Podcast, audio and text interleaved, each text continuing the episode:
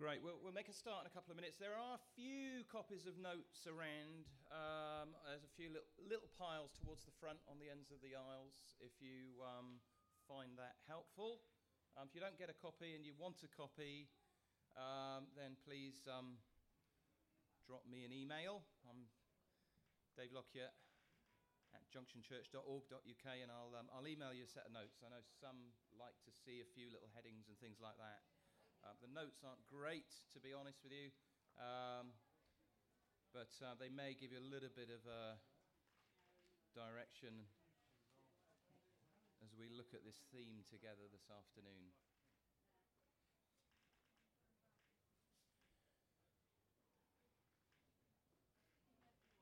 Yeah, do feel free to come forward. Um, you can all hear me anyway, yeah? Give me a nod if you can hear. Great. Well, it's great to um, great to have you with us. Thank you so much for um, being here on what is a hot afternoon. What a wonderful weekend of weather we're having, aren't we, at Westpoint? And um, we are going to look in this afternoon seminar at the whole theme of, of revival. And uh, my intention is to um, touch on a few things. Going to look on the whole theme of what revival is. Um, so a little bit, a, bit, a little bit of teaching, um, about that, um, what it isn't as well, which I think is an important thing for us to think through. Um, and we're going to reflect on one or two, I'm going to have a bit of a potted history of one or two revivals um, from our own um, part of the world, United Kingdom, um, to see what we can learn from that, but also more than anything, really, to be inspired by stories. Stories are always inspiring. True stories are particularly inspiring, and I think true stories of revival are some of the most inspiring uh, things that we can read about and feed ourselves with. And my intention, really, in this um, afternoon seminar is to just whet your appetite to pray for revival and read about revival. There's a couple of books tucked away. You've got to be very astute to find them. There's only a couple in there on the theme of revival. And uh, I just feel this afternoon God wants to light fuses in us, those particularly with a heart to pray and intercede for revival, and even perhaps reignite and relight fuses. There may be seasons in your history as a Christian where you have felt a particular burden to pray for revival, and somehow over time um, that's kind of waned somewhat. And I feel God wants to reignite um, fuses and also create hunger pangs within us for revival. It's very different to um, the desire to fill yourself up and have a sugar rush just to get through to the next sugar rush. This hunger pangs are, are much more fundamental than that. When the body starts to break down and consume its own uh, protein and fiber, um, hunger pangs kick in, and they are deep, deep, desperate, urgent um, longings that come from within. And I, I just feel God wants to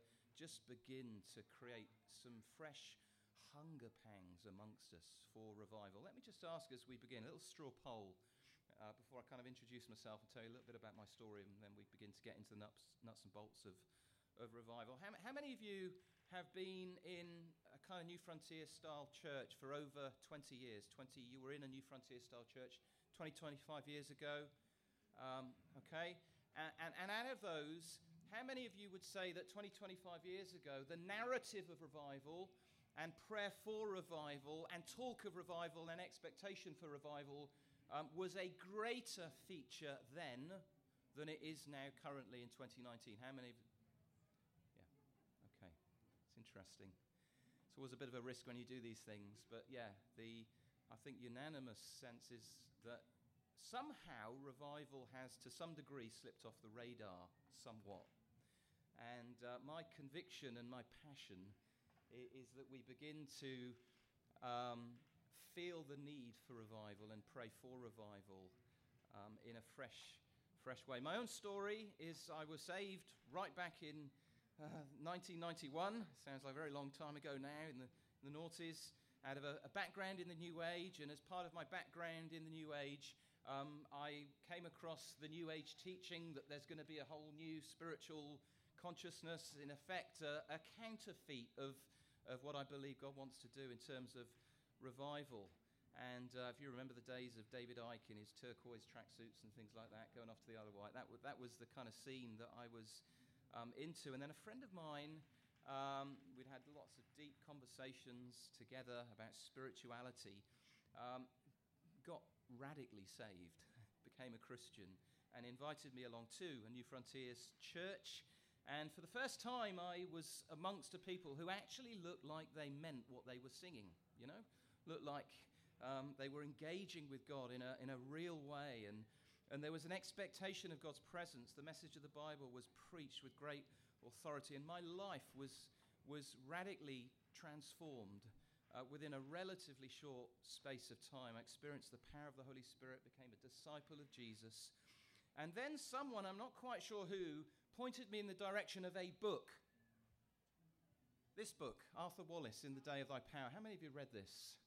Um, this, is a, this is a very significant book, um, one of the, the best books, I think, written on revival. This is actually my original copy. And as a new Christian, just weeks into my Christian life, I read about this phenomenon of revival and what God had done in history. And alongside of that, someone else introduced me to the music of Keith Green. I don't know if any of you remember Keith Green. Um, Keith Green was born again um, in the midst of the 1970s Jesus movement revival in the United States. And that was an explosive mix.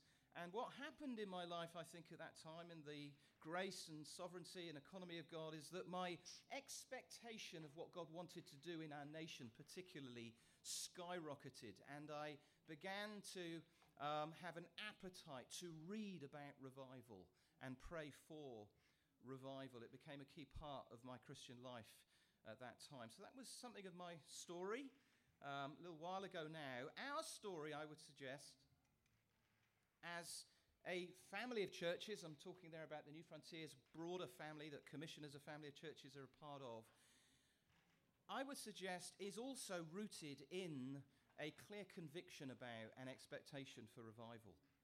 That's very much, I believe, part of our roots as a movement. Now, I got saved, as I said, in the early 90s, so I wasn't around in the early days of the restoration movement in the 60s and 70s, but I've had conversations with people who were. I've read and heard about those early days, and I know that Arthur Wallis, whose his picture's on the notes there, was a kind of key figure at that time, almost a father at that time, father figure. He wrote this book in the day of thy power, and an influential voice at the time, and he lived very clearly with a conviction um, that, um, that revival was on its way. He developed a friendship uh, with Duncan Campbell, who um, was an instrument of revival in the Hebrides on the island of Lewis in 49 to uh, 50. And um, that most probably was, was, what we might um, call the, the last true revival within the United Kingdom. Wallis writes in the introduction of his book, In the Day of Thy Power, of how as a young man he went to the Isle of Lewis in 1951 to see for himself and hear firsthand some of the accounts and stories of what God did on the island of Lewis. And one morning in a time of prayer, he describes a vision of a small fire on the horizon that, that spread across the landscape until it became a, a great prairie fire. And then the scene changed, and he saw a tiny mirage on the distant horizon. And as he looked, he saw the whole landscape begin to become flooded. And he felt that God was encouraging him that what God had done on the island of Lewis was something of a tiny microcosm of what God wanted to do on a far grander scale across the length and breadth of our nation. So I would suggest that a, uh, an expectation of revival was, was very much in the roots of the early days of the restoration movement and something of the drive to restore the church to New Testament patterns and principles was never an end in itself, but with partly revival in mind. And so the language would often have been of a new wineskin ready for the new wine of, of revival. A restored church was seen as something of a new wineskin into which new wine could be poured. And if you're familiar, as I'm sure many of you are, with Terry, Terry Virgo and his message, you'll know that reading about and praying for revival um, is very much uh, part and parcel of who Terry is, and therefore who we are in terms of our DNA as a movement and a family of churches. Uh, if you've ever had the joy of going to the New Frontiers prayer and fasting um, opportunities that would regularly happen, um, you'll know that prayer for revival was a major feature of those gatherings together. And my desire is simply that this continues. that we continue to be convinced of the reality and need of revival that we continue to feel deeply the need of revival in our nation, and that that translates, translates through to urgent, consistent, persistent prayer for revival, individually in our churches and together as a family of churches. And I believe there's something we need to contend for here. So let's look now at what revival is and isn't. It's important to define because it's one of those words that we're all perhaps, I'm sure, very familiar with often bandied around in church. It's within the songs that we sing, it's within our language, within the world of church and the culture of church. But it can often quite, uh, it can often mean different things, can't it, to different people. So I think it's important that we think what, of what we mean when we use the term revival. If we're praying for revival, I'd suggest that we need to know what it is we're praying for. And um, if we're expecting revival, it's important to know to some degree what we are expecting. So, what I want you to do, just uh, going to give you a minute, turn to the person next to you and um, define in your own terms what you think revival is in less than 20 words, say. Okay, so get your brains working. Um, if your 20 word limit is just I haven't a clue, and that's why I'm here this afternoon. That's fine. Uh, but I'm sure many of you, most of you probably have got some idea of what you think of when you think of revival. So, very quickly, uh, just in with the person next to you, what do you think comes to mind when you think of revival?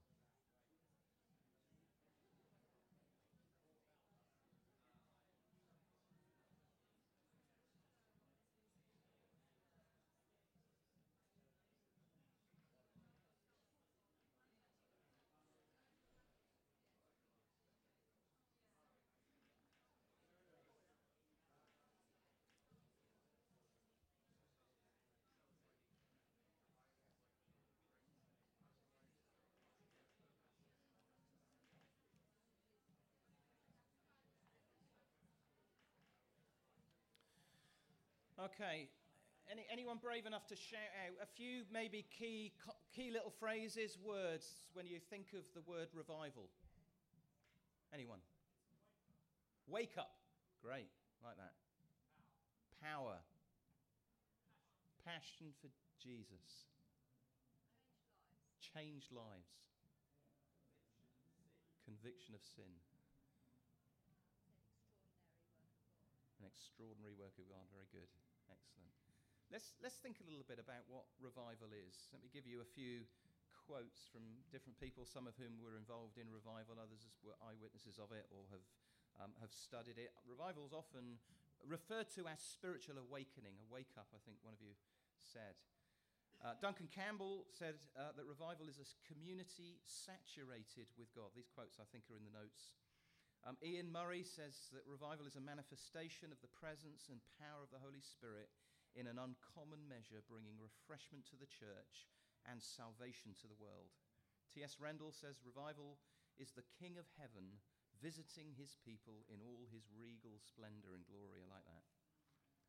Tom Palmer says that revival is a divine disruption. It's a time when God intervenes in our affairs and interrupts our activities. It's a time when God makes our comfort zone Christianity seem very uncomfortable. Revival, R.B. Jones says, is a sovereign act of God in which he pours forth his Holy Spirit upon his people in a special way, whereby Christians are quickened, backsliders are restored, churches are set on fire spiritually, sinners are remarkably converted, and society is reformed. And Christmas Evans says this Revival is God bending down to the dying embers of a fire just about to go out and breathing into it until it bursts into flame. Gives you a little flavor of what we mean by revival. Let me give you my own um, definition. Um, I, I would define revival as this an extra, extraordinary season marked by intense, life changing, local manifestations of God that begins in the church and has a deep impact on the wider community. Let me just break that up a little bit. Revival is about manifestations of God. Manifestations, a bit of an awkward word, isn't it? Uh, we often use it to refer to our own human responses to God. That's not what I mean. I mean, essentially, a revealing of God to the human senses, an unveiling of God. And that's at the heart of revival. Um, Arthur Wallis said the spirit of revival is a consciousness of God. It's manifestations of God. It's seasonal. It lasts uh, for a period of time, and, and that may differ. It may be a relatively brief period. The Ulster 1859 revival, about a, a year or so. It may be for an extended time. The evangelical awakening that we're going to uh, consider uh, this afternoon, Wesley and Whitefield seemed in one form or another to be um, going around throughout the lifetime of their ministries, stirring up seasons of revival in different locations. But it's seasonal, it's intense, and I think this is what makes revival revival to some degree. It's simply something to do with the intensity of what God does in a particular place at a particular time. There's an unusual intensity during a season of revival. It's also local. There's often a local aspect to revival in that God is manifest often in a certain place. It may be a village. Some of the Welsh revivals seem to, to simply um, be focused on a particular village. It may be a region, it may be a nation. Now, revival can and does break out often simultaneously in different places. It can certainly be carried, it seems, from one place to another, but it's often very localized, not just in church buildings, but often and sometimes in, in entire regions. And so in the Welsh revival of 1904, they spoke to one another of the fire zone and the, the, need, the need to get in the fire zone of God's presence. In the 1858 New York revival, there was a zone of God's manifest presence across the eastern seaboard of the United States, and there are many examples of how seas uh, ships coming in on the sea across the Atlantic, when they reached within a few miles of the shoreline, sailors on the ships and passengers on the ships would just be overwhelmed with a sense of the presence of God and conviction of sin and be, mass- and be converted. They had to ship pastors from the mainland out to these boats before they got there to counsel and help people and bring them through in their, in their Christian experience, a, a zone of God's presence that covered a, an entire region. Revival is also church based. It begins within the church. It's never restricted to the church community, but that's where it starts. And so the church in revival becomes aware of God in a fresh, powerful way, comes alive to God in a fresh way. Dry bones live again. And so D.M. Panton has said that revival is the inrush of the Spirit into a body that threatens to become a corpse. That body is the church. And revival also always has a wide impact. It's not just about the intensity of what happens, but the scale of the impact. Revival's not just a few keenies in the church being filled with the Spirit, but whole congregations and often multiple congregations across multiple traditions being saturated with God. The inevitable result is large scale, lasting conversions and wide scale social impact. This is not just a bit of evangelistic breakthrough or a successful social action project, great though that is. This is something that has a scale all of its own. In 1858, the revival in America, um, as a result of the revival, there were whole towns in New England where, as a, a result of what God did, it was almost impossible to find non Christians. You imagine that in your town. A situation where it's almost impossible to find non Christians. In fact, in Louisville, Kentucky, the revival had such a widespread impact that the people living there actually believed and begin to think that the millennium itself had arrived already. They thought they were already there in the new heavens and the new earth. Such was the immanence of God and the powerful transformation that had happened in their community. George T.B. Davis, a few months into the Welsh revival, um, said this. I'm going to read as a, uh, throughout this afternoon just a few little eyewitness accounts to, to whet your appetite. He says, a few months in, this is to the Welsh revival in 1904, a few months in. Already over 34,000 converts have been made. And the Great Awakening shows no sign of waning. All observers agree that the movement is fully as remarkable as the, as the memorable revival of 1859. It is sweeping across hundreds of hamlets and cities, emptying saloons, theatres, and dance halls, filling the churches night after night with praying multitudes. The policemen are almost idle. In many cases, the magistrates have few trials on hand. Debts are being paid, and the character of entire communities is being transformed almost in a day. That's revival. So, if that's revival, what isn't revival? I want to mention a number of things, and it's um, important, I think, to not mistake revival for other things. The purpose of this is just to distinguish what revival is so that we're clear in our thinking. It's not to set revival in opposition to anything else, uh, but to distinguish it from what we mean by other things. And to some degree, I trust that we are enjoying many, if not all, of the things that I'm going to mention. And who knows where those things themselves may lead, hopefully, to revival itself. But I think it's important to distinguish them from what we mean when we use the word revival. If we're going to contend for revival, we need to know what we're contending for. And if we're going to pray for revival, we need to know what we're praying for. If we don't, the danger is that revival becomes mistaken for something else, and in the process, we eclipse revival with other things, and we settle for less than what God wants and what we actually need. So, revival isn't then restoration. Restoration, I would uh, define as the return to New Testament patterns and principles of church life, and in the process, the abandoning of patterns that are not rooted in the New Testament. It's not that. Good that that is, and necessary that though that is. It's not renewal, which is individuals or groups experiencing through the activity of the Spirit a fresh sense of personal engagement with God. That's a good thing. A successful, it's not a successful evangelistic campaign. The joy of seeing some conversion growth as a result of some form of outreach or strategy, good and necessary though that is. Neither is it the rediscovery of the supernatural or spirit filled life. By that I mean the enjoyment of a greater measure of an activity of fruitfulness in terms of the spiritual gifts, often outside the context of the church as part of our mission to the unreached communities around us. Healing, words of knowledge, prophecy, miracles, things like treasure hunting. Those are good things, and it's great to hear of more of those things happening now than there perhaps were 10, 15, 20 years ago. But that's not revival.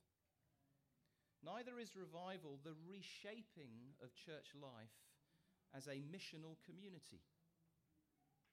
By that I mean the process by which we get to grips with the whole issue of contextualizing the gospel, reshaping the culture and structure of church life so that we're far more accessible to the unreached community around us. That may be shorter meetings, it may be more accessible language, it may be decent coffee. Thank God for decent coffee. Contextualizing is essential, it's important, it's helpful in terms of engaging with the unreached world around us and experiencing increased fruitfulness. And I think we are seeing something of increased fruitfulness as a result of getting our heads around some of these processes of contextualizing. One of my great heroes is Hudson Taylor, the um, founder of the Ch- China Inland Mission And uh, he pioneered what, what's meant by contextualizing. He, he, he made a decision to do something radical. He moved out of the mission compound, which is where all the Western missionaries lived, um, in the classic kind of model of mission work. Um, he moved to a, a, part of the city where there were no foreigners in the city he was in, in China. He cut his hair in the style of the local Chinese, and he donned the local dress of a Chinese teacher. And instantly he found that there was a, an engagement with his message that was not there before. That's contextualizing.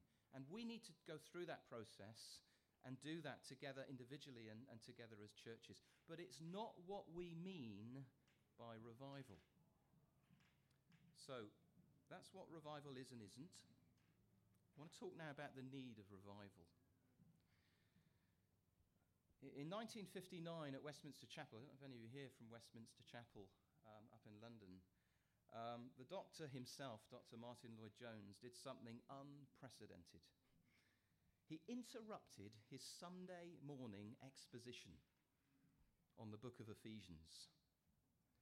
And he did it to mark the 100th year since the 1859 revival that began in Ulster and spread to other parts of the UK and the world um, had begun.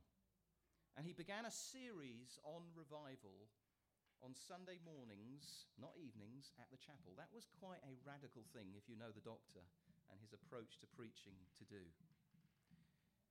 That actually is available in his book, Revival, which you can get the transcript of that. It's also available um, through free download from the mljtrust.org website. I'd encourage you to feed yourself on those sermons on revival.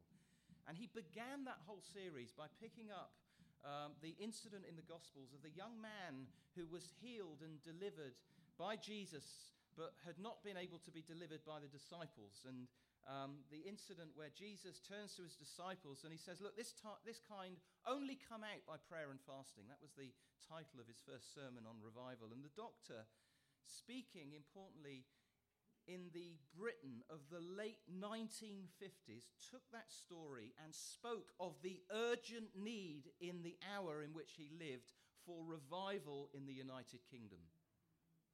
This kind. This kind. Such is the urgency of the hour that what we need is a revival. And he preached a glorious series on revival to stir up a sense of urgency and need for revival. Well, I would suggest if there was an urgent need of revival in the Britain of 1959, and many of us might look back to that time as a kind of, you know, wow, what it must have been like to live then when Christian values were widely accepted. How much more, fast forward 60 years, is there an even greater urgent need for revival in our day? If you as some do, train to row across the Atlantic, you get yourself fit and ready, and you get a vessel that's as streamlined and slick and prepared to make that journey. And if the ocean currents and the prevailing wind within which you're rowing that boat are with you, then you can make some quite considerable headway. But once you get into a situation where the ocean currents and the prevailing winds are against you, you can be as fit and healthy as a human can possibly be, and you can have the slickest boat on the ocean, but you will make little headway in the bigger context in terms of where you're wanting to head. You can put out some serious wattage, you can have the slickest boat on the sea, but you will still make very little progress and headway. And I would suggest that even though the church is, thankfully, in so many ways, spiritually healthy and perhaps better fitted for mission within the world and context that we live in than she has been for some time. And although there is all sorts of worthwhile wattage going into the activities that we're giving ourselves to in terms of our mission, the reality is that the bigger picture of the ocean currents and the prevailing winds in the world out there and the culture out there are so strong that unless we experience revival, we will ultimately make little headway. That's not to say that any headway is significant, because one life is enough that the angels in heaven rejoice over. But if we're going to make extraordinary waves in our culture, we need something more than what we're currently experiencing. I would suggest that for all the wonderful stories that we celebrate of growth and fruitfulness, we are still making little headway. And if we're going to have a significant impact on our nation and fruitfulness, we will need more than just successful Alpha courses. We will need more than just busy food banks and accessible Sunday mornings we will need revival and nothing less. One of the best biblical metaphors of revival in the Bible, I think, is in Amos 9, where in verse 13 the prophet says this Behold, the days are coming, declares the Lord, when the plowman shall overtake the reaper, and the treader of grapes him who sows the seed, and the mountains shall drip sweet wine, and all the hills shall flow with it. It's a wonderful picture of how the normal cycles of agricultural life, the processes of sowing and reaping, and the time frames and the time scales that, that, that, those living in that agrarian culture would have been so familiar with, the, the waiting that needs to happen, the confidence that the seed sown will eventually produce the harvest, the time between uh, plowing and reaping. Suddenly, the prophet saying there will be a moment, a time, when a divine acceleration of those processes will mean that the plowman will be overtaking the reaper. What a wonderful picture of what revival is. The normal processes and time frames that we can grow so familiar with in church life, suddenly, divinely, extraordinarily accelerated through God's supernatural intervention. To the degree at which what usually takes long seasons to accomplish happens overnight as a result of God's divine intervention. In fact, if you're familiar with the accounts of revival, you'll know that what can be achieved in several generations can happen in a single year or even a single day. God is able to do that. So we need revival. You still with me? What's revival rooted in? Let me uh, get through this relatively quickly because I want to give a, a couple of accounts of revival and I do want us to pray for revival. There's plenty of examples in history of revival, isn't there? There's plenty of prophetic promises that perhaps we can bring to mind of revival. But I believe that our theology of revival needs ultimately to be rooted in something deeper than either history or prophecy. We can read about what God's done in church history, and it can fill us with hope and confidence that He may do it again. We can hear of prophetic words that have been spoken and pray with confidence and expectation. But we need to root our praying and our convictions in something I think deeper than that the nature of who God is Himself. And we know through Scripture that we can trust in God to intervene because of who He is. God is everywhere present, but not everywhere revealed. He's the eternal Spirit, He's equally present everywhere, He's omnipresent, but He's not everywhere revealed. So God is as present here in the Westpoint Showground in terms of his omnipresence as he is down the road in Tesco's right now. But he's revealed here in a way, perhaps, that he's not in Tesco's down the road. And he's acting here in a way that he's not acting in Tesco's down the road. And so we find that Scripture reveals a God who, in certain places and at certain times, makes himself known to our senses At times that might be accompanied by visible, audible phenomenon. We've heard about the fire of God, and uh, there are accounts of revival where some of these visible, audible uh, phenomenon mark God's revealing of himself in a particular place at a, particular time. In Azusa Street in the Los Angeles revival of 1906 to 1908, eyewitnesses reported seeing a, a holy glow emanating from the building um, that the revival was focused in. Others reported hearing sounds from the, from the wooden building like explosions that reverberated around the neighborhood. And such phenomenon at times caused onlookers to call the fire department on several occasions. Similar thing we can read happening in Timor, Indonesia in 1965, where um, an officer at the local police station, having seen flames on the church building, sounded the fire alarm. And uh, people from the community responded and they saw the flames, but the building was not consumed.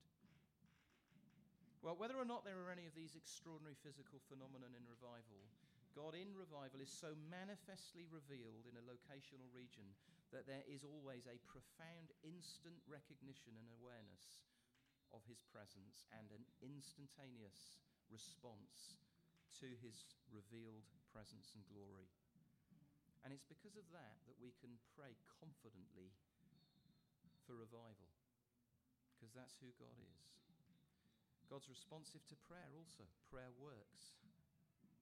And so, if we believe that prayer works, we can believe that He responds to our praying. We believe also that God is powerful and mighty, don't we? Not just omnipresent, but omnipotent, all powerful.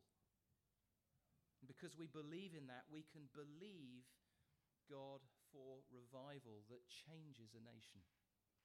We also believe that God is by nature redemptive and restorative. That's the whole big story of the Bible. We mess things up and he doesn't delete humanity, he doesn't annihilate us, he doesn't scrap planet Earth. He begins to redeem and restore and intervene and act.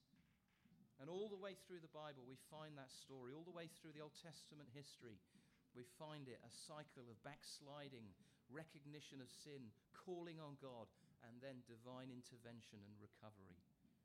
Because he's by nature a God of redemption and restoration, we believe in, we can pray for revival with confidence. And then, of course, he's committed to his own glory. Central to who God is is his holy commitment to his own glory. And the features and effects of revival are so extraordinary that they can only ever be attributed to God.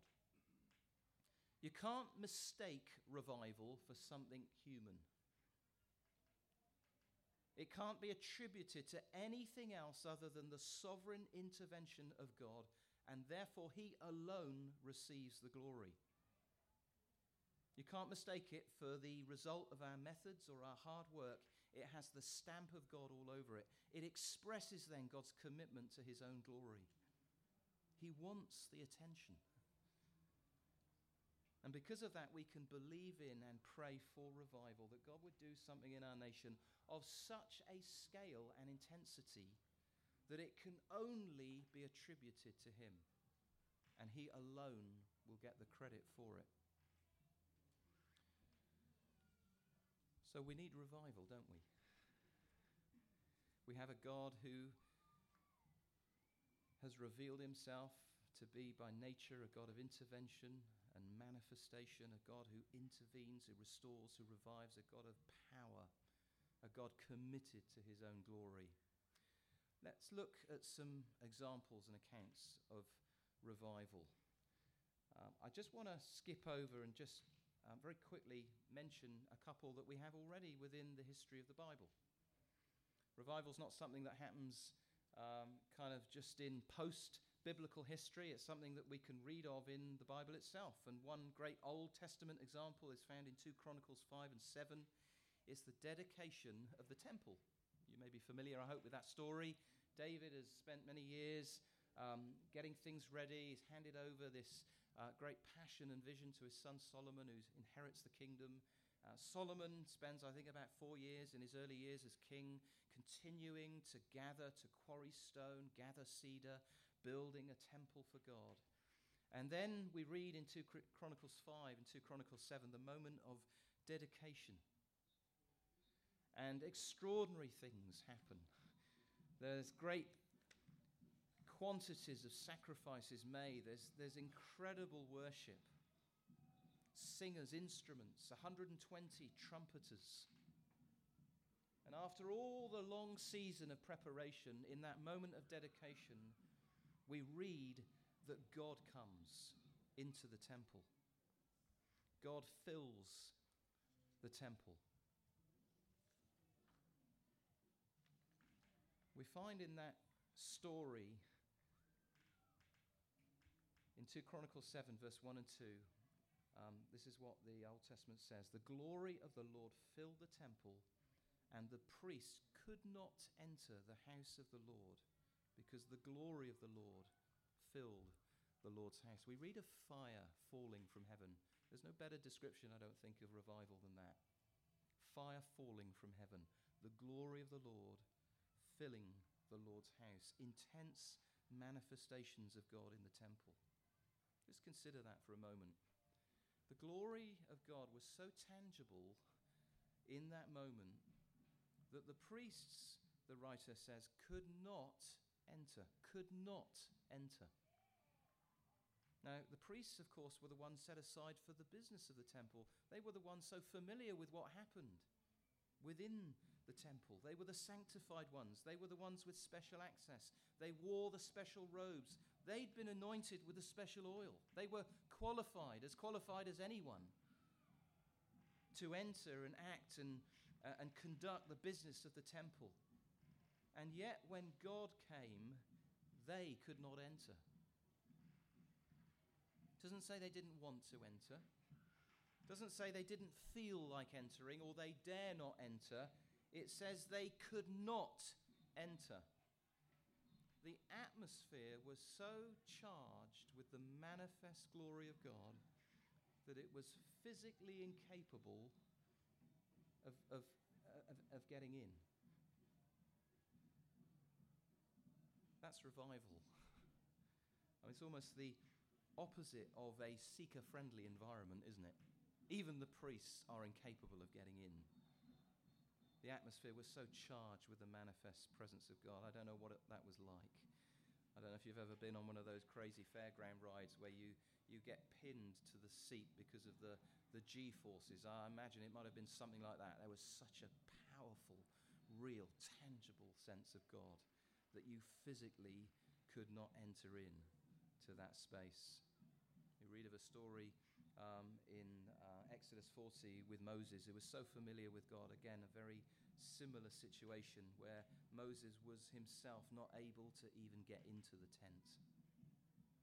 Oh, for days when God's power is so present that we are, that we're physically overwhelmed in that way.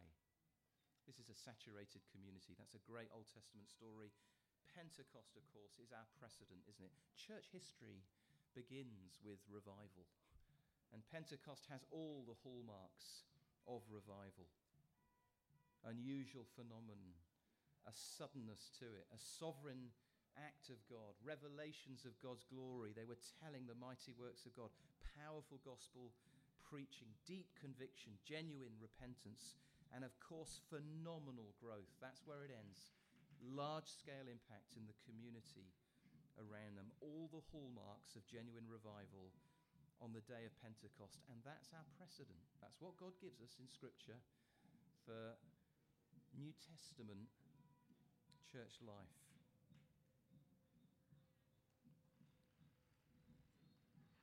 Let's consider one or two revivals then, and then we're going to pray. I hope you feel God stirring you with a desire for this. I want to talk about the great evangelical awakening, which was in the mid 18th century in England and America. And of course, that was associated with two key figures George Whitefield, John Wesley.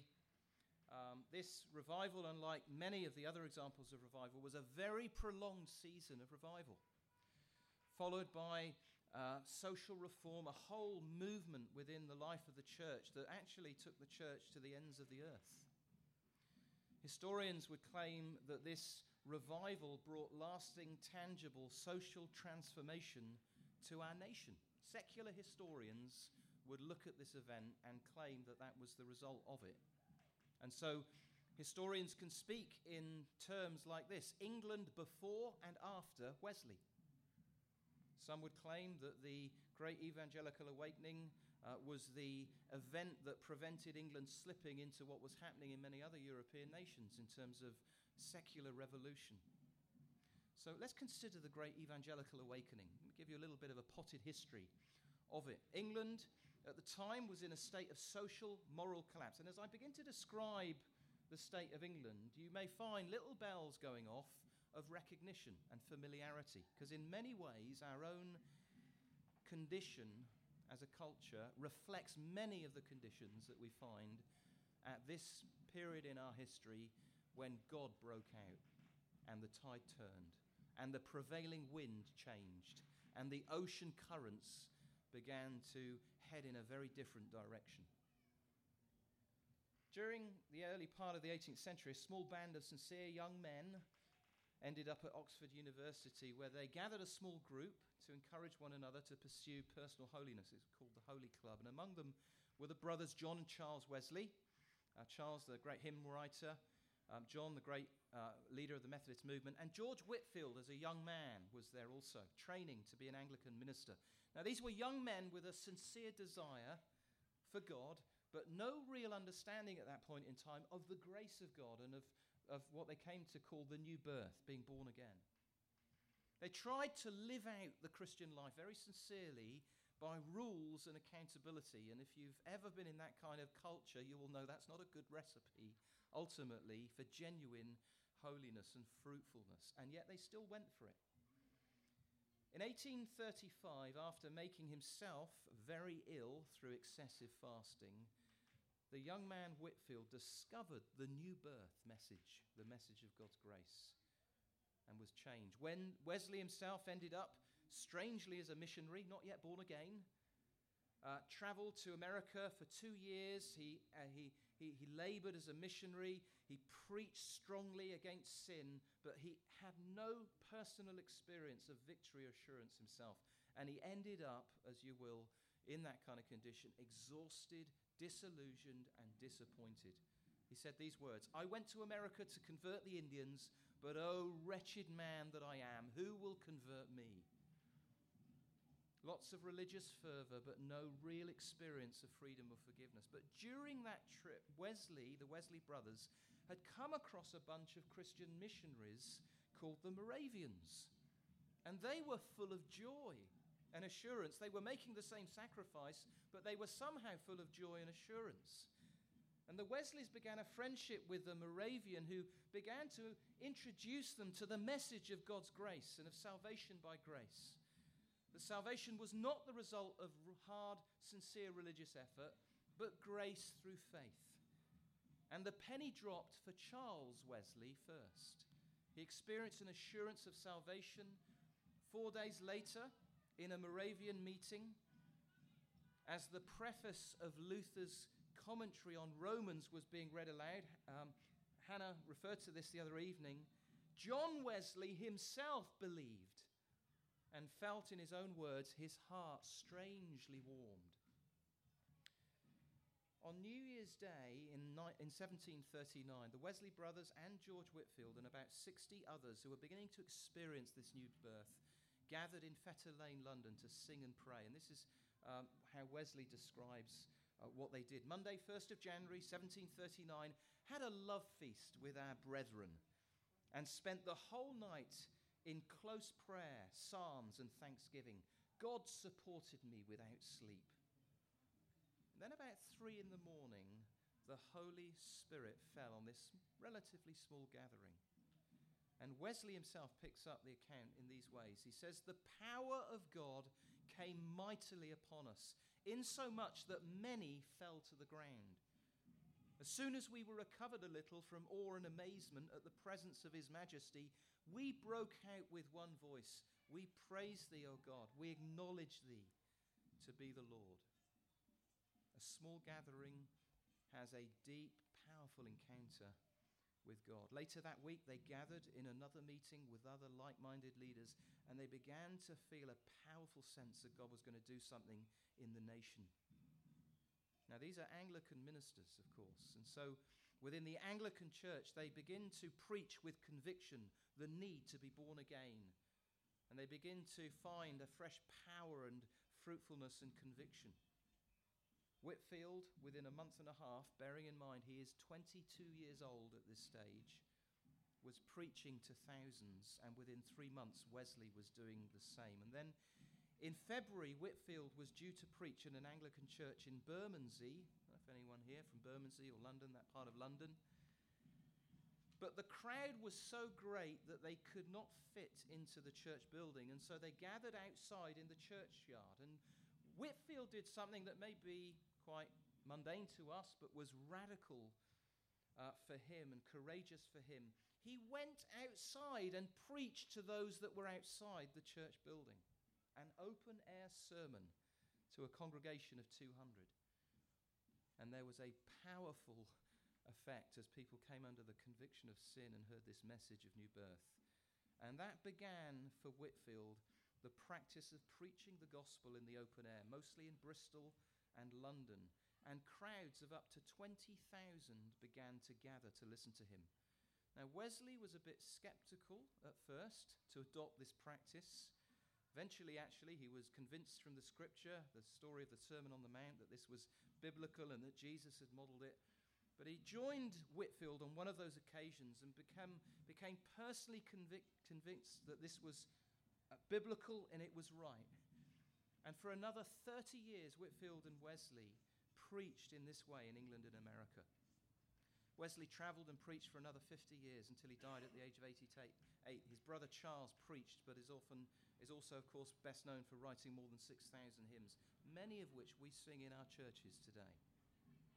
Between them, they saw thousands of thousands of people becoming Christians, and in their wake, a movement of social reform and global mission enterprise. It began with 60 people, like minded people, gathered in a small, obscure little building in Fetter Lane, London. Let me mention a few features of this revival. Great darkness was the first thing that I observed. England, it seems, in the first half of the 18th century, was a pretty dark, brutal place to live. It wasn't a comfortable place to be a born again Christian, put it like that. In 1738, Bishop Berkeley declared that religion and morality in Britain had collapsed, in his words, to a degree that has never been known before in any Christian country. That was true in terms of how people thought. Philosophically, there was a darkness. The influence of the Puritans had waned with their emphasis on the primacy of God's revealed truth. Europe had embraced, as uh, a result of the Enlightenment deism, which was a worldview that rejected that God had acted and intervened and spoken, and that humanity was now at the center of human destiny. That thinking had undermined a confidence in the revelation of Scripture, and it had effectively relegated God to the sidelines of human history, whilst men and women and humanity, with their reason, took center stage.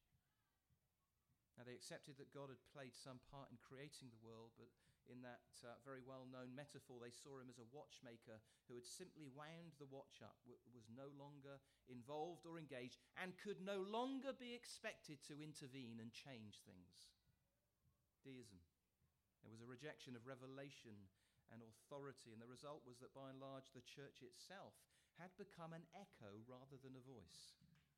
So William Blackstone visited the church of every major clergyman in London, and his conclusion was this that he did not hear a single discourse which had more Christianity in it than the writings of Cicero. The church had just become a, a faint echo of what culture had come to believe and become convinced of. Sound familiar?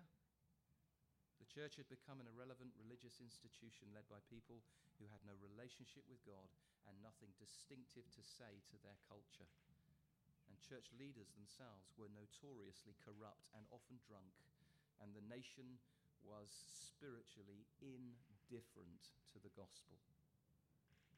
Socially, there was great darkness. The church, having lost its confidence, failed, of course, then to lead people into a life changing relationship with Jesus. And so, wider society had spiraled into a terrible state. There was a gap between the rich and the poor Huge gap. Many millions living in our own nation in squalor, but at the same time, rich elites enjoying incredible luxury. Lucrative, the lucrative slave trade had brought in great wealth for the relatively few. The Industrial Revolution had resulted in masses of low paid, badly treated workers who were treated no better than animals, but also very wealthy factory owners. And with a surge in wealth for the relatively few, there was as a result deep inequality and a whole raft of financial scandals and stock market crashes like the South Sea bubble. Sound familiar? There was a breakdown of law and order. England was a lawless place. Few towns had any sort of police force. Mobs and gangs ran areas of inner cities. In London, people rarely travelled after dark except under armed guard. Robbers and highwaymen ruled the roads. Horace Walpole said in 1751 that one is forced to travel even at noon as if one were going into battle. Can you imagine the state of England?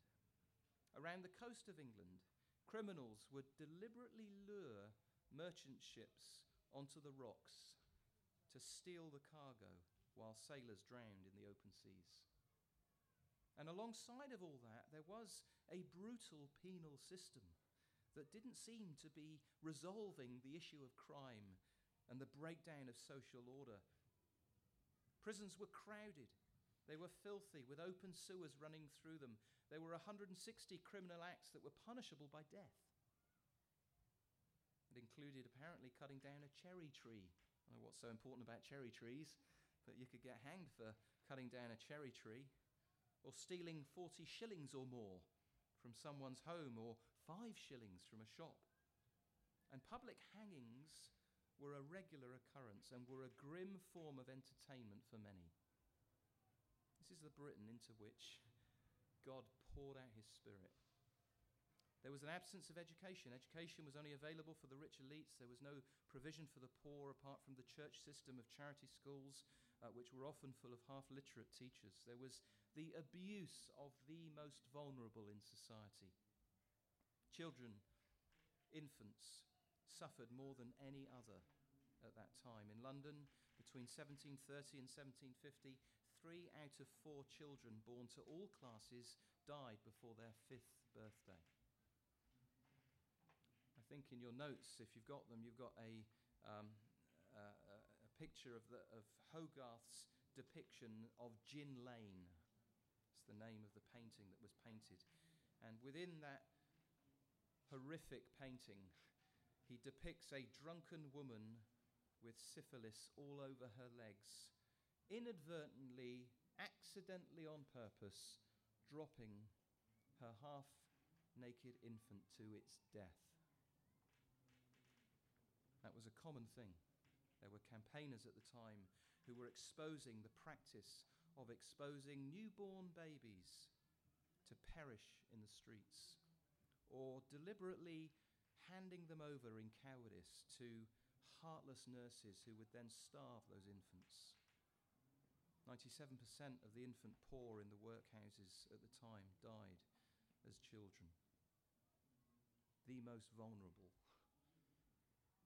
Drunkenness was also rife. In the 18th, 18th century is known as the gin age. We have a revival of gin at the moment, don't we?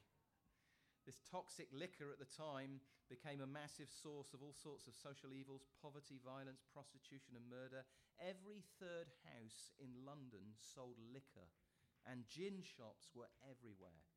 And they would advertise in this way get drunk for a penny and dead drunk for two pence, and straw to lie on till the drunken stupor is gone. So, for a few pence, you could get yourself into such a drunken stupor that you just needed to collapse on the straw, which was provided for you. Violent and immoral entertainment was a feature of the society of the time. Cockfighting, bullfights, bear baiting, bulldog fights, along with bare knuckle boxing, all popular forms of entertainment. Live entertainment in the theatre was obscene.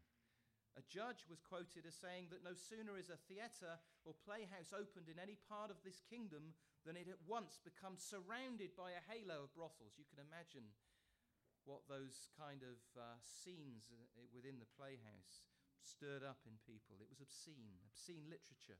Public sex acts had become forms of entertainment, and gambling was rife.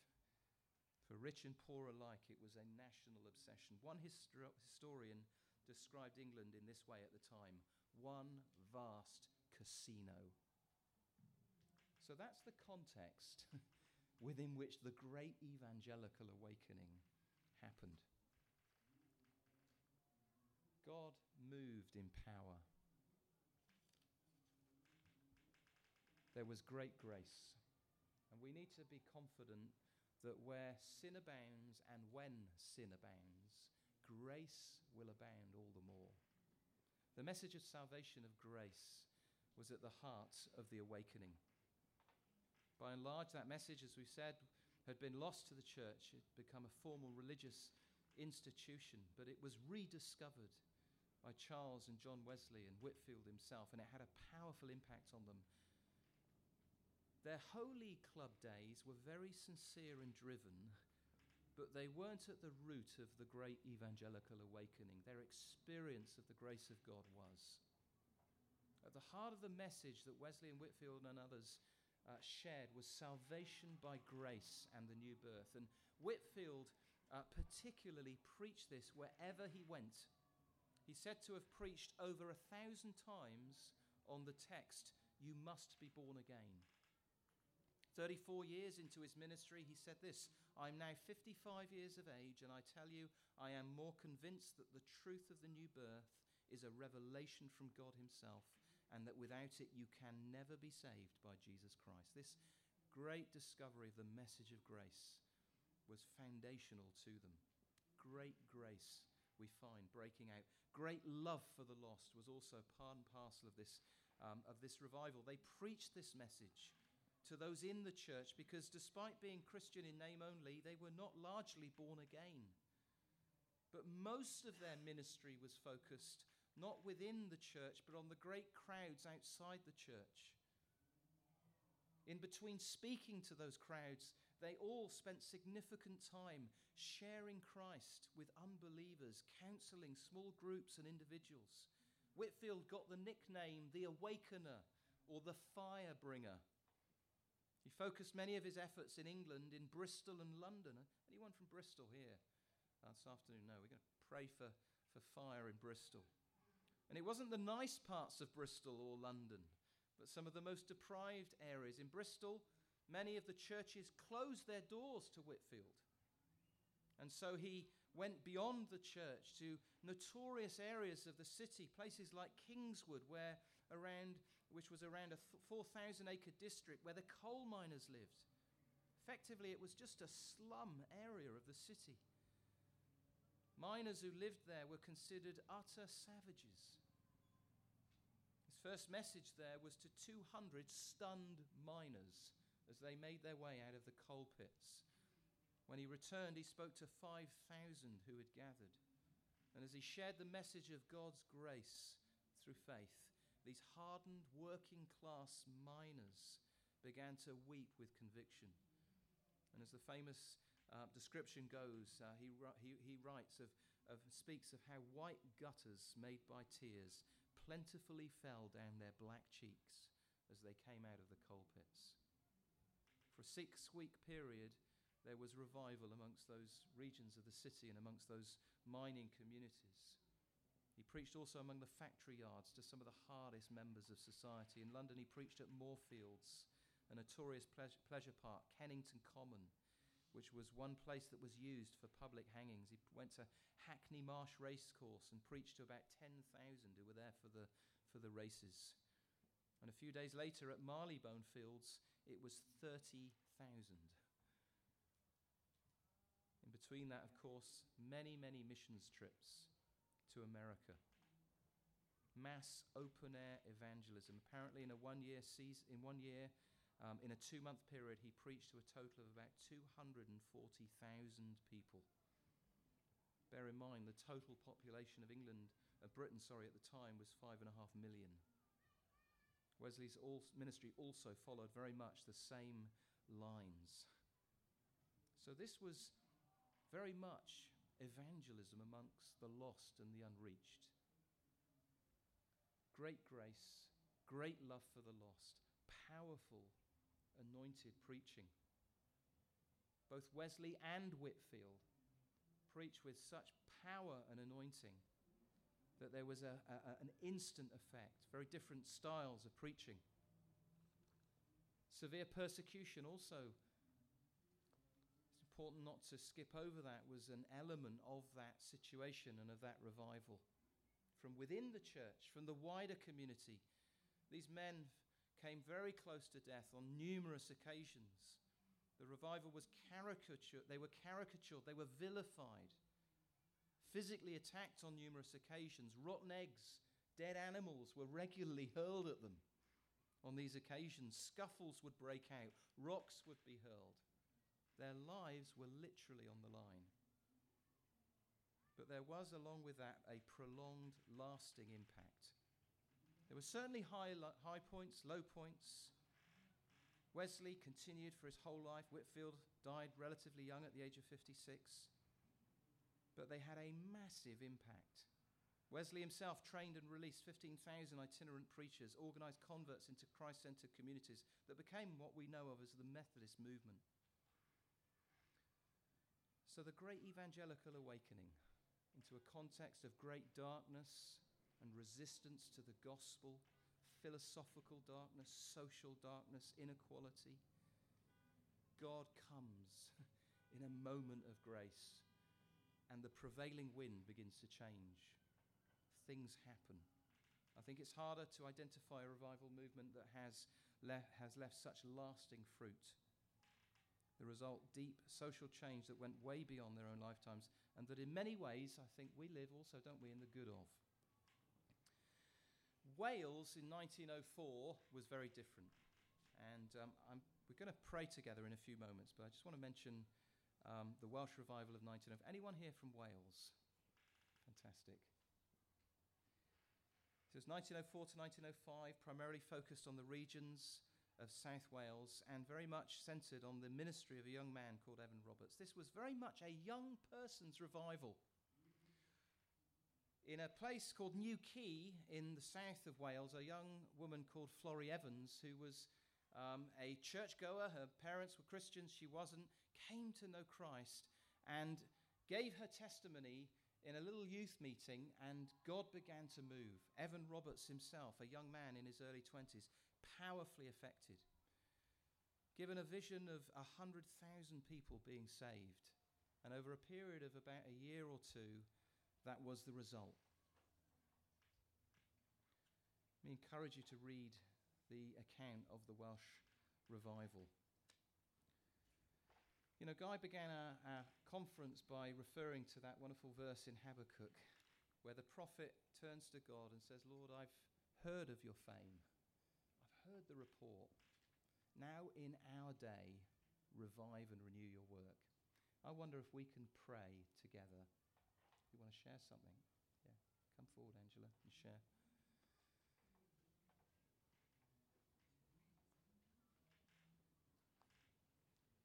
very briefly, um, for the last week or so, just been praying about revival, about God's sovereign power, and I had a picture that's been developing like almost a photograph in a laboratory. It, you have to wait and it develops, and that's how I sometimes uh, identify it.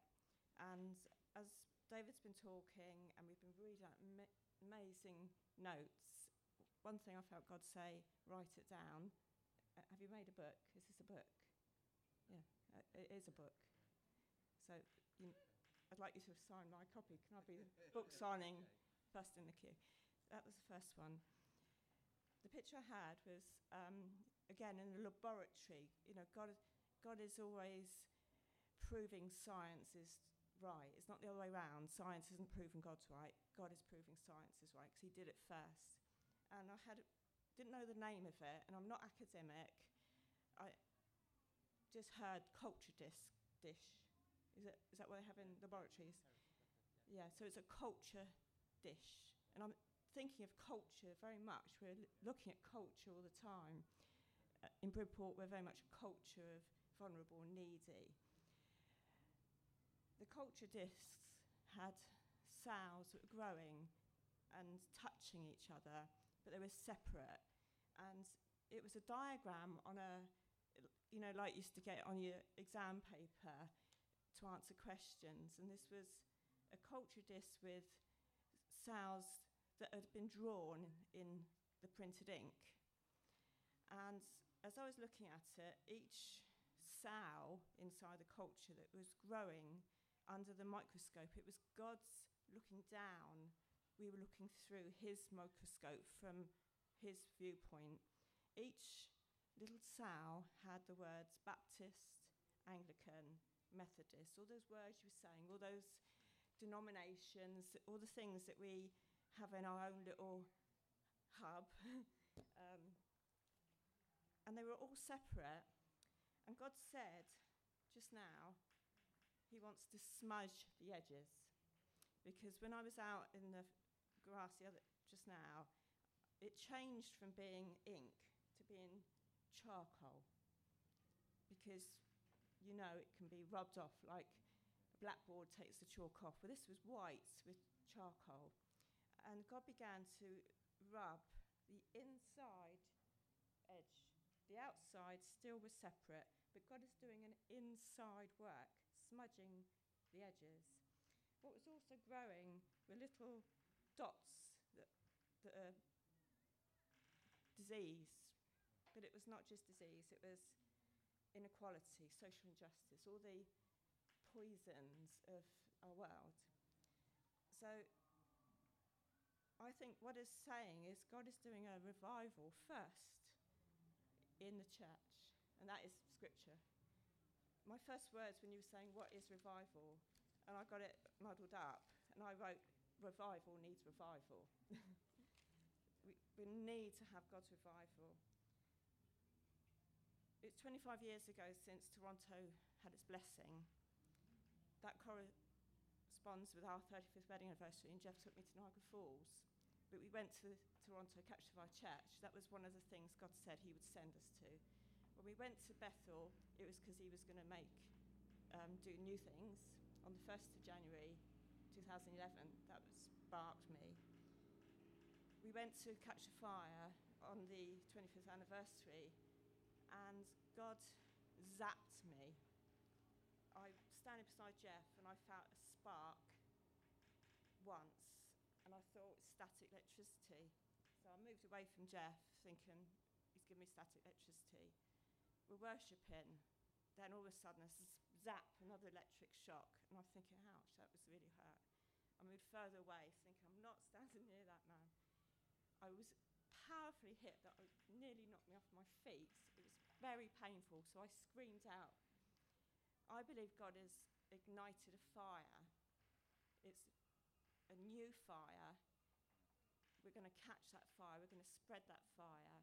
And I think we ought to pray for David very much and Amber because with this book, it's going to light a fire in your community, but wherever it goes. And yeah, there's going to be fire in Bristol, but I reckon there's going to be fire. And God is wanting the denomination smudged. Right, thank you, Angela. Yeah. We're, gonna, we are going to pray in, in, in, yeah, in a few minutes. And um, I- I just want to um, just kind of bring the, the kind of teaching bit. I've skipped right over the Welsh revival. Really, I just want to whet your appetite. Get hold of these accounts. That they're there. There are accounts from eyewitnesses of what God has done, um, you know, during these times. Um,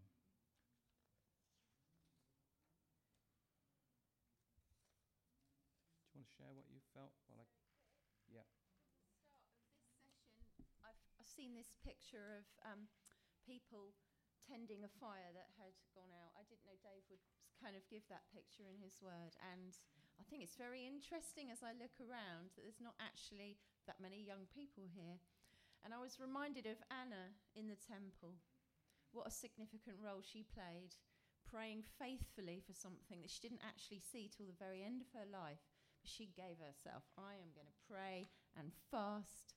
And even if I don't see it, you know, but she just had that passion in her. And I felt God say to some of you guys, you've come here because there's like revival. There's a seminar on revival, and it's just stirred like a memory of something you used to give yourself to. You used to have prayer meetings in your home, some of you, and you would pray for revival. And this lady in the orange t shirt, God highlighted you to me and said, Anna in the temple. And he said, Come on, this is an invitation today. This is an invitation. I want you to pick up that poker. Because that fire, even though it might have died down a bit, and you know, life is busy and God's doing lots of other stuff too, but that fire needs tending. And you're a fire tender, Angela. And others here, you are fire tenders. And you used to pray about this. What changed? What happened? God's commission to you today is reminding you come on, you're my Annas in the temple. This is men and women. Get your poker out and stoke that fire. Start praying. Invite people over. Have dinner and then pray for revival. Amen. Yeah. Once the fuse is lit, the fuse is lit. you know, something, it's not the main event, but the fuse is lit. And I do feel, as I shared earlier, God wants to relight fuses um, and to take what God is doing, not just here, but over this whole weekend, to um, translate that through to fresh, urgent prayer for revival. So, um, before we pray, then let me conclude. Revival is our revival. God is a God of revival. The kingdom doesn't move forward as we read through history and even scripture, actually, uh, with a steady incline. It, it moves forward through sudden, surprising, sometimes um, outbursts of God on the scene when what normally takes whole generations to happen happens within a very condensed time frame. We need that. Revival is in God. It, God is a God of revival. Revival is our most urgent need, I would submit to you. There's plenty of good things happening in the church in the UK today, plenty of things we can celebrate and thank God for. The church is far from being dead and or irrelevant, actually. The Holy Spirit is on the move. New Testament values more widespread than we've ever known. There's more healings, people being saved, alpha, churches engaged in social action. And yet, despite that, I would submit that the strong prevailing winds and currents in the wider world out there have not changed. And we need revival. Alpha courses have a part to play, but they're not going to stem that tide. We need an intervention from God. Prayer for revival should be, for all of us, persistent and urgent. We visited a couple of uh, revivals this afternoon. Um, it's not possible, and I've read about many revivals, to find a revival where there is not a story of prayer woven into that event and that experience. It's just not there. It may be just one or two praying persistently for a period of time, but prayer is a standout feature of revival. Prayer revival, therefore, should be persistent and urgent. We should also pray for revival, but at the same time, faithfully invest our lives in the ongoing work of building the kingdom, extending the kingdom, and building the church. And so, whilst on the one hand we recognize the urgent need for revival, that shouldn't lead, lead us to devaluing the very significant um, but often mundane ways, let's face it, in which we get on with investing our lives in building the church and extending the kingdom. Don't despise the day of small beginnings, but don't stop reaching out for greater things at one and the same time. We don't abandon the ongoing commitments we have and the ongoing ways in which we are serving in order to disappear somewhere into a prayer closet until revival uh, comes. There's value in a single seed being sown, isn't there? But we long for a great harvest that only God can give. We also should be prepared and flexible Revival will certainly bring with it massive disruptions. We have no idea what, what revival will bring by way of disruption and very big changes, but it won't rewrite everything. And if our foundational values, as I believe they are, are rooted in what God has revealed in Scripture, they don't ever change. We still believe in the things we believe in the practice of preaching and teaching the Bible, the importance of community, relationship, the ways that we express that. We still believe in leadership, we still believe in corporate worship, the gifts of the Holy Spirit, the importance of every part of the body playing its part. Those things don't change. The wineskin may need to flex a little to accommodate new wine, but it's not jettisoned. And so it's important that we continue to build good, strong, biblical foundations while recognizing that when and if revival comes, there will be some inevitable adaptation and disruption. And we should also continue to take care of the things that matter. One of the lessons of revival history is sadly that those who enjoyed and participated in these seasons of extraordinary grace and power somehow, sometimes in the process, failed personally to take care of some stuff that really does matter. It's easy to judge in hindsight, but there was, even in some of the individuals that we've cited and, uh, and uh, uh, you know, described, fallout in their lives. Paul says in 1 Timothy 4:16, "Keep a close watch on yourself and your teaching." Times of revival require that we continue to take care of ourselves. Revival can sound very exciting, but I had imagined that it's extremely intense. I mean, I can't imagine what it's like to be in the midst of revival. Could imagine that the temptation would be to be at every meeting when revival comes. And I tell you, there are a lot of meetings when revival breaks out. It's almost endless meetings. Every waking moment becomes an opportunity to gather and meet. Meetings go on for hours and hours, late nights, early mornings. And so I think there is within that context often a context to become physically and emotionally burned out. We all need to go to Steve Petch's seminar on emotional health and ensure that we apply it in a revival season. We can neglect to take care of ourselves and the elements of our humanity that we can forget in a context of revival. Evan Roberts himself had a series of breakdowns, nervous breakdowns, ended up as a spiritual recluse effectively. John Wesley's marriage seems to have been in a very poor state to the extent at which his wife Molly eventually left him and didn't return. We need to watch ourselves and not in the process of all the intense excitement and encounter fail to take care of the things that matter. Watch yourself and your teaching. Doctrine. Within the intense experience of revival, you can find that extreme forms of teaching began and begin to emerge. The experience of the kingdom of heaven on earth can give and has given at times rise to extreme end times teaching or teaching that overemphasizes the now of the kingdom as to the not yet aspect of the kingdom. Prophecy can become considered as carrying an authority beyond that which Scripture gives it. Strange emphases can develop. And so, as we look forward to revival and pray for it, we must remember that we, even in the context, and probably especially within the context of revival, continue to take care of things that matter. I wonder if we can pray. Let's stand. And I'd like us just to get in small groups. Um, and we're going to pray. We've got five, seven minutes left. Um,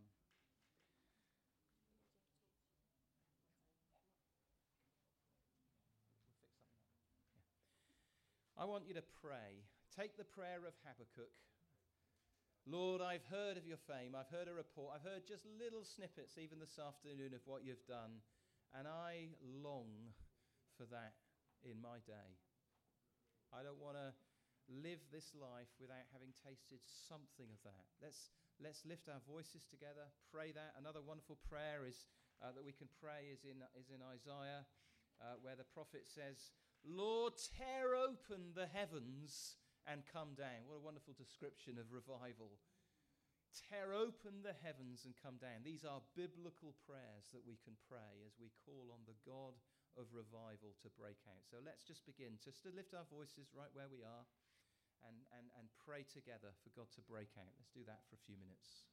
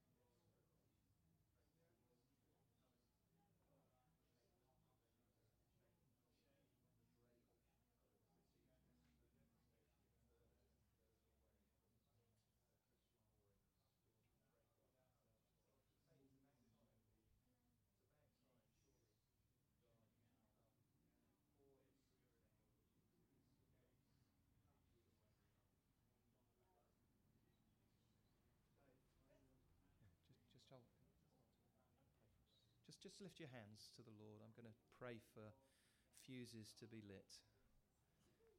Father, we pray, hear us from heaven and send fire upon us in this place. We pray for an ignition, a lighting of fuses.